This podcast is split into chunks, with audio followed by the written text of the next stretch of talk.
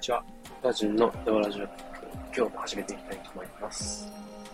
今日はですね、え、トラック事情、トラックドライバーの、え、トイレ事情についてですね、話していきたいと思います。えー、ま一般的な、えー、企業で働いて見える方とかだとですね、まあ、えー、トイレに行きたいなと思ったら、えー、まあ、トイレに行く、もしくは、まあ、時間、休憩時間じゃないとできない場合で、まあ、まあ、なるべく休憩時間に行ったりだとか、まあ、どうしてもって時は、まあ、その場でちょっといろいろ、あのー、一旦手を止めて、で、えー、特に工場とかもそうですけどね、えっ、ー、と、まあ、上司にちょっとトイレ行ってきますって言ったりとかして、行くこともあると思うんですけど、まあ、あの、常に移動している、えー、トラックのドライバーとかだとですね、えー、トイレに行きたいって思った時になかなか行けないっていうことがあります。で、どうしてかっていうとですね、えー、トラック、えー、特に大型トラックとかそうですけど、車体が大きすぎて止められる場所が、あの、近くにないと、コンビニがたとえ目の前にあったとしても、寄ることができないんですね。で、中にはトラック対応の、まあ、広い駐車場あったりするんですけど、でも、やっぱそんなにですね、トラック専用のマスがたくさんあるわけではなく、えー、まあ、いざ行こうと思ったら、えー、満車で、えー、トラック止められない、は、入れなかったっていうことも十分あるんですけれども、えー、そういう理由でトイレ行きすぎに行きたくても自分のこうペースで行けないっていうのが結構あります。で、まあ、運送業とかでもね、ですね、小さめのトラックだったりとか、まあ、あとはタクシーの運転手みたいな人たちだと、まあ気軽にこうコンビニ立ち寄ってってのもできると思うんですけど、まあなかなかそういうのが難しいということで、で、まあ基本的に荷物を積んだ時とか、下ろす時とかには特に、まあ、なるべくこうトイレに寄るようにはして、途中でこう、まあ、あの、トイレに行く必要がなるべくないように、まあ、心がけたりとかはしてるんですけど、どうしても場合によっては、トイレ行きたく、当然やっぱなりますし、で、まあ眠気覚ましとか、そういう関係から、まあコーヒー飲んだりするんですけれども、当然カフェインたくさん入ってるんで、えー、まあ、トイレ行きたくなりますよね。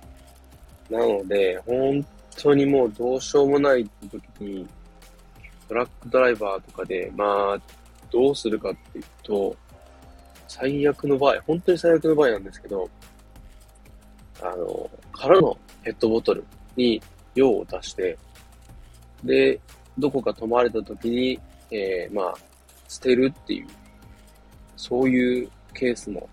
あります。で、まあ、一時期、社会問題みたいなことになったこともあるみたいなんですけれど、たまにですね、バイパスの、あの、中央分離帯のこう、草木が生えてるとことかに、ゴミがこう、たくさん捨てられてるとことかあると思うんですけど、たまにそういうところにですね、えー、まあ、お茶が入ったかのようなペットボトルが、えー、捨てられてるケースもあるんですね。あの、ちょっとあんまり、あの、汚い話で申し訳ないんですけど、でですね、結局それを処分するって言っても、する側も大変ですし、当然触りたくないじゃないですか。なんでそういうこともあって、まあ、当然問題にもなりますね。で、結構ですね、あの、地方、えー、比較的こう、まあ、都会ではない方のコンビニとかだとですね、まあ、駐車場広いんで、大型専用バスとかがなくても、まあ、端っこの方にえー、トラック止められる余裕があったりとかするんですけど、どうしても都会の方に行くにつれて、コンビニだと、えー、まあ、駐車場が小さかったり、もしくは、えー、そもそもなかったりとかするんですよね。で、まあ、場合によっては時間帯とかですね、夜中とか、まあ、ほんと早朝とかだと、車通りも少ないと思うんで、あの、中して、用を出しに行くってことも、まあ、えー、当然できるんですけれど、なかなかこう、昼間だとですね、まあ、の中も当然難しいですし、そういう観点から、なかなかこう、あの、トラック乗る人間としては、トイレ結構気にするんですよね。なんで、そうですね。結構、あの結構じゃないか、たまにあるんですけれど、あの、大型専用マス空いてるから上手ため、えー、止める方見えますけれど、なるべく、なるべくは、えー、そういった、えー、どうしても止まりたいっていうトラックのドライバーのためにもですね、えー、小型マスには止めずに、えー、乗車の方に止めるとかっていう風にちょっと配慮していただけたら、えー、とても助かりますっていうとことですね。